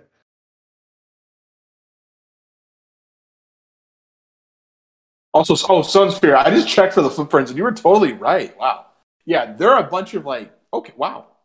Yeah, that's all right there. Oh. Yeah. Which I mean, in a world with superpowers, Yeah, it just leaves a lot of questions open. I mean, we're still like, I, I know that we, we, I mean, we know exactly why the Mossmen were brought over to Amphibia now, but like, I still like sort of, I don't know—I still want more from this plot point because I mean, just how they presented him Molly and Anne alone, right? Like, it, it, already, it already makes it super intriguing. It's like, I'd love to have this place revisited, but at the same time, I'm not sure if we will. But I mean, Matt did say a lot of season one elements will come back in season three beats, so I guess fingers crossed. Yeah. My kind of my current thinking, we might not see that location again, but we're probably going to have some kind of extra reference to the Mossman. Like this whole there was this whole mention about season 3B getting a little cosmic in some sense. So I wouldn't be surprised if we come back to some kind of dimensional travel again outside of just amphibia to Earth and some kind of big mystical moment that has some has a degree of connection with the Mossmen or some kind of relevance to the fact that they're here in Amphibia now. Something along those lines. I think we'll be back to these ruins in some capacity. This because and would, I think any um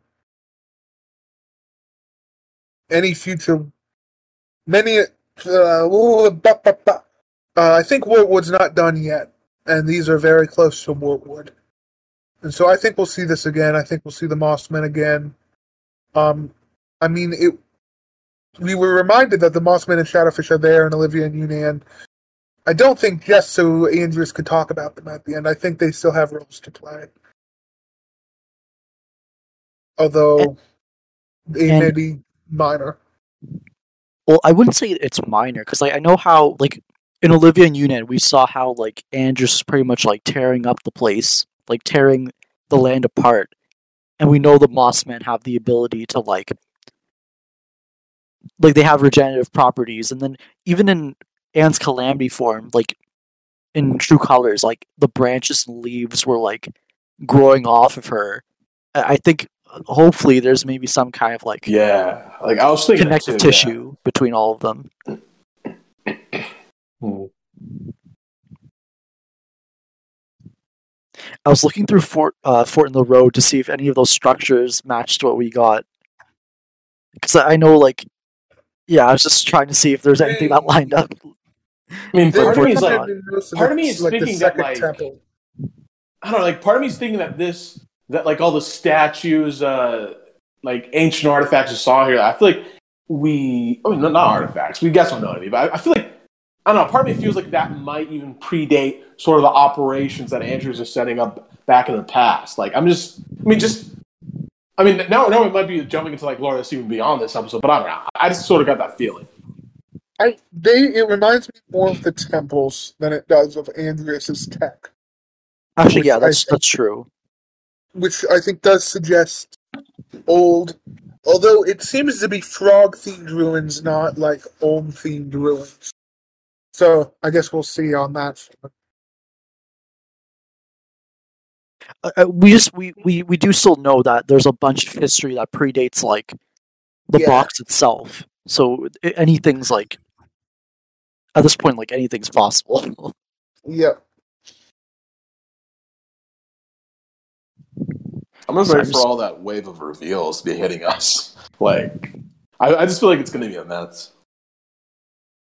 Yeah. Intense. and Wally's at the center of all this. Oh, yeah. Wally is the key.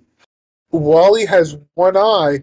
Sasha gonna lose an eye. Oh, I am very please, no. smart.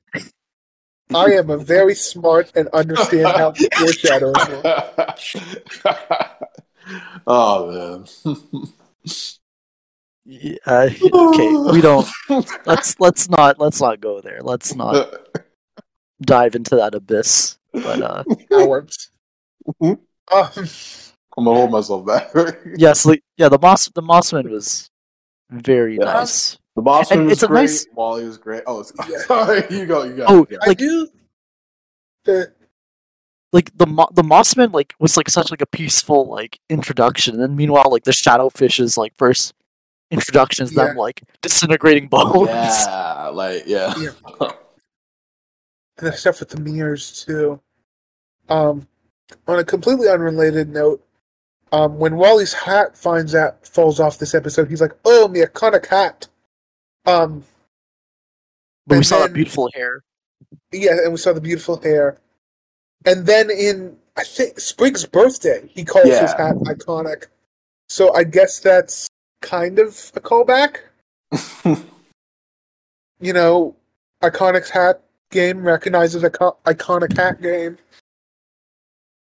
Yeah, maybe so. I, I- I know. I know. Amphibia, like, I don't know. I feel like Amphibia has like a weird habit if it's like running gags, where like they'll try to set it up, but it just comes back up like only two or three times on the whole show. Like, I like I know like the not the baby and um the Newtopia arc. I know they did Marcy the Gates and then Hopping Mall, but that was it. like,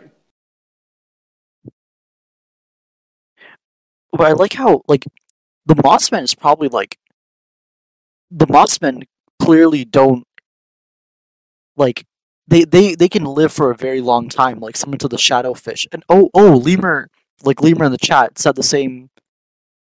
Yeah, uh, Lemur in the chat has like the same like idea. Like the Mossman and Shadowfish both have like different ways of like living for a very long like for a very long time. Yeah. Oh, yeah, that, life and actually, li- Limber, life that's a great death. Point. Wow, life and That is death. a Didn't think about that. that is a very good point. Because the shadowfish they become ghosts, they live after death, and then if they see the mirror, they become physical again. Whereas the moss man, they grow more to avoid death. So that's really that's really a good point. Um, and if we're looking rules of three, then you add in what the core did, which is sort of a perversion of both. Yeah, damn.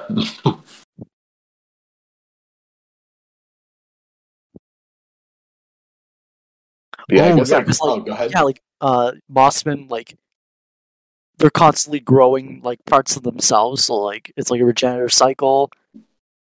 Uh shadowfish, like they live forever, but they give up any like tangible form. And I'm guessing like the Mossman would like lose parts of themselves to grow new ones, but then the core is just like everlasting. Just like in Oh, it has like It's- a super it's grotesque form too. yeah, it's it's just ageless and just doesn't lose or gain any anything in it. Well, I'm guessing it gains knowledge, I guess, in this in this situation. But But yeah, just the like- for- yeah, the form is itself is individuality, whatever you want to. Yeah, like yeah, because there's no like You lose your no individual one existence. identity. Yeah, there's no one like identity to the core. Like it's just yeah, an amalgamation of like Is that multiple why? like, it- individuals. Oh, go ahead. oh, so, sorry, Nick, to interrupt. Like, it doesn't doesn't it seem like maybe that's why I needed a human host, not human host, just a living host so badly. It just it needed life. Yeah, like it, yeah, it needed like You a could direct- definitely make that like, argument. You could definitely Yeah. make the argument that it needed a proper form.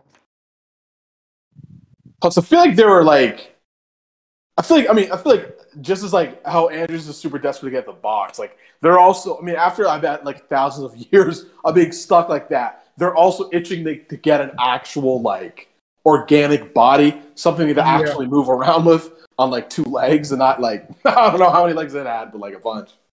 Yeah. Well, two legs. Marcy moving around in two legs is always something of a lottery if she's actually going to stay upright. But yes, that general idea.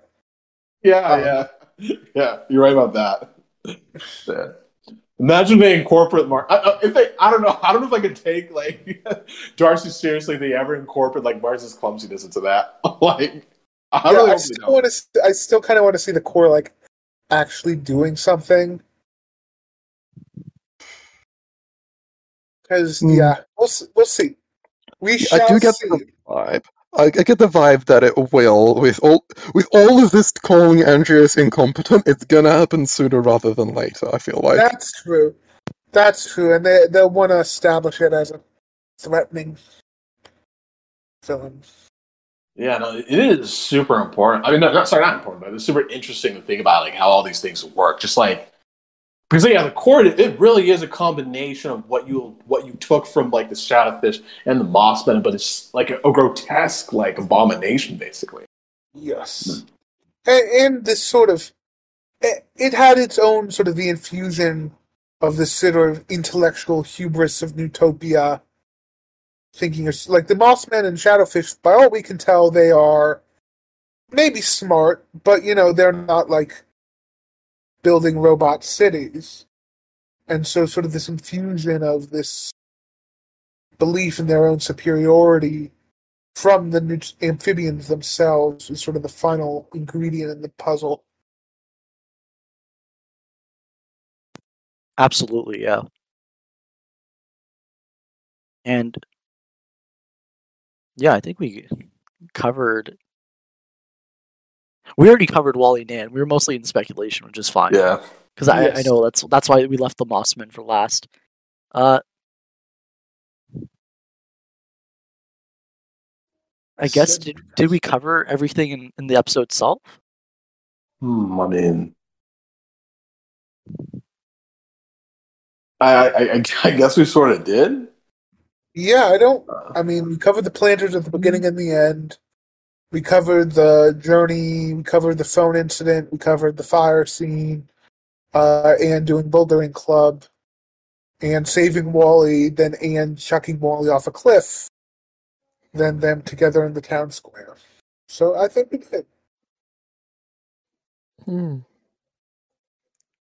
I mean, I guess something I wanted to mention a little earlier. I mean, that's I mean, not off topic, but like I guess I just want to talk about like Brenda's Brenda Song's, progressions of voice like that because I feel like you can really feel the difference between how she voiced Anne in season one and, and season three. I feel like season three she definitely feels because I mean this even connects to how Matt like for me, you know how Matt like said that the official Disney age that they're 13, but they're actually ready to be 15, 16. Like for me, I feel like with the way that Brenda voices Anne, like just that the direction that she goes with her. I really do feel like she's a 13 year old here in season one because I mean you sort of have that bratty voice there, but in six, but in like season three, she's a lot more mellowed out, chill of things. So and that, that's how I feel like that, that's where I do get the vibe that she's like you know around 15, 16, so right there. So yeah, that was just something I wanted to put out a little while ago. Definitely kind of follows her overall character possession. Her character progression across from season one to three. And Yeah. just how she's changed, voice changing with it, rather than the sort of more physical changes that we might be used to, like seeing a character actively become taller over time as they grow more responsible, that we might see in other cases Yeah, it's just like in Amphibia. it's just the little things like how they. I mean, it, it's just yeah. Like I, I just really do feel it because I I know like when I like watched the Fix and Froba, I really just felt like wow, you know, and it just sounds so chill and natural here. You know what I mean? Then like when I go back here, it really does like there's this antsy like antsiness to this. There's this brattiness to this. There's just this young teenage girl feel like I, I get from it, and yeah, like I, it's just it, it really yeah, like you said, it really does it do- really does nicely connect her regression.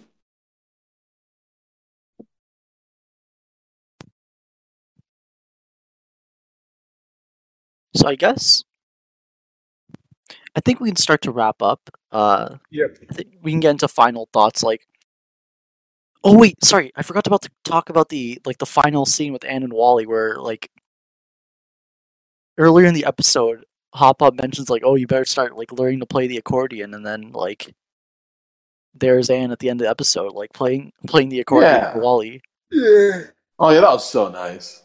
yeah, sweet. Man, I feel like yeah, this ep- yeah, rewatching this episode really did make me appreciate. Yeah, it really does make me appreciate the bond they have a lot more. I really, I really do hope we get that one last Wally Anne episode in season three. Yes. Or even like a sub, like I get there's a lot going on, so many loose ends to tie up, but make it like a subplot in an episode about I don't know, Sprig and Sasha or something. Give them one final send off. Yeah, Mm. Oh, seeing a Wally and Anne like reunite, perhaps I mean, like after get, like, they're a- connected. Like, I feel like there's at some at some moment there's going to be a point in time where Anne and Sasha meet up with all of the Wa- group of Wartwood because they're going to. They're like the two main forces in season three, and I want to see how Anne and Wally interact there. Oh Yeah. man, like like Anne like Anne greets everyone in Wartwood again, like like hugs Wall like hugs Wally and has like a super oh like yeah. happy reunion, and then she's like, "Oh yeah, hey Sasha." See, that's the vibe of Friends from, That could be an like- interesting dynamic Yeah, where like, and I'm not sure jealous is the right word, but like she resents how quickly Sasha has fit in with Wartwood. Like yes, that's Because- exactly what I wanted. ooh, damn. Partially because, like, on one hand, she like still doesn't trust Sasha, and she's like worried Sasha is gonna hurt Wartwood. But also, she spent all this time working on it, and like, she wasn't that bad at the start. Like, she was a bratty teenager, but like, she hadn't done all that much wrong. And it took her months to fit in. And then Sasha, who's like betrayed everyone she's ever loved and whatever, does like one cool thing, and suddenly Wartwood's there. So I think that could be that could be a very interesting dynamic in season three B. Because Oh sorry, finish your point. and Sasha and Wartwood. yeah, like my idea for like 3B is that like Anne has to deal with Sasha kind of like having her own adventures with Wartwood and having what Anne had in season one, just us not being able to be there to see it, and then like have that play into Anne's like conflict to trusting Sasha again. Dude, that's you know that that's a pretty cool thing in Amphibia. They they really do they really do let the audience see the world through Anne's eyes, and I like that. I like the fact that they've been consistent with that. Right? Yeah. So I could really, I mean, if they do that, then God, like, that's going to be pretty awesome to do. Hmm. I mean, part of me kind of wants just the rather than having that sort of "oh, I'm a bit jealous of you" to just have and see Sasha um actually getting along with with Wildwood and just c- kind of just congratulate her. I don't know. Yes, yeah, that could be. Just, I, I, Yes, I, I'm kind of hoping on that for Anne's sake. Oh, oh, like watch Wally and Sasha have like their se- a secret handshake right in front of Oh, Anne. watch Wally No, do this then it, just, then it just zooms up to Anne's face and she's like just broken. she's just like devastated. It's like, oh, it's cool now. I thought it was dumb and childish. yeah. I, I, I do, I, I get that like Ivy and Sasha teaming up is sort of a fandom cliche at this point, but like Sprig's reaction if he finds out Ivy is like now BFFs with Sasha, Oh shit. Will be yeah. absolutely that's great. hilarious if that happens. Yeah, that's I hadn't even thought of that ever. Yeah, that's oh, great. No. That's great. I have. Uh, Like just that you know there's going to be one of those close up things where it's like hyper realistic and like Sprig's jo- voice drops like five octaves down and it's gonna be You what? Yeah, we're gonna get another scene of him just crying like a little baby. I, I I know they did a Return of the War. like, it's gonna be great. But yeah, I, f- I feel like yeah. See, that, that, that's what I'm really expecting them to play into. You know, just I feel like I, I know we're getting into Sasha talk. I know I don't throw myself with that at all costs, but like I don't know. I, I feel like with these ideas, it definitely does. I feel like okay. I'm just gonna address something from the fan real quick, but like I, I know like a, I know like I've seen like the fans they are kind of worried that like when we get back to season three, be like Sasha, she's gonna be like very changed from how she was in season three. But I feel like with these ideas at hand here, it's just gonna be a much better way to get us used to that change. So I mean, if they if they do play these ideas, like I- I'm absolutely gonna love it. Because again, like they're they're playing with like the audience viewpoint, which I know is a constant. Is like it's a consistent thing that Amphibia does. So I feel like yeah, they, they definitely could do that with season three here. If she dies, she dies. excuse me. I mean, whatever happens to like the Sasha like character development in season in season three B, like I'm I'm down for whatever. Yeah, I'm- I'm like- the ride. I'm just I feel like they're gonna get it absolutely right. I mean, like Yeah, I think I think so. too. if there's anything I have trust in Amphibia for, it's like their character arcs. Like, I feel like Matt he already has he already has an idea of what he wants to do from by the end. Oh, We all got the show's basically done at this point. He knows what Yes. he did. Yeah, and he sounds super proud of it too. Like, I mean, he sounds super proud of it too. So, like, I mean, I, I can't even knock the man for that. So, yeah, I don't know. Plus, like, it's I don't know. We all we all already have to accept. I mean, like Sasha and Marsh are their side characters. So, like, yeah, obviously, you're not going to see that day by day by day progressive growth that the Plantars get. Like, it, it is what it is. Enjoy what you have here. That, that, that's that's how I feel about it.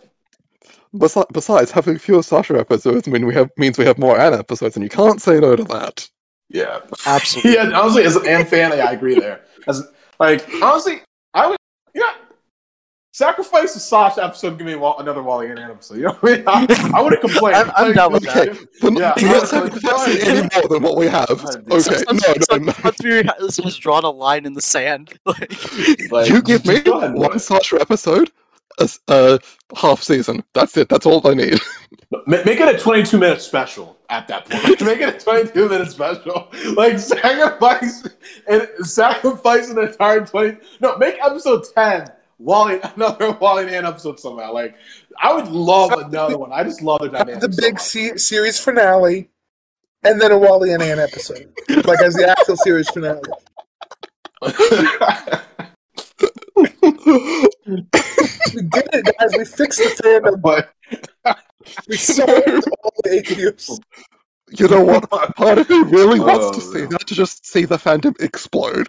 like, I'm, like I'm imagining like the SpongeBob and Patrick meme where it's like Matt just talking to the crew, like we did it, we did it, guys. We yeah. Finish the show. Uh, Oh man, that'd be great.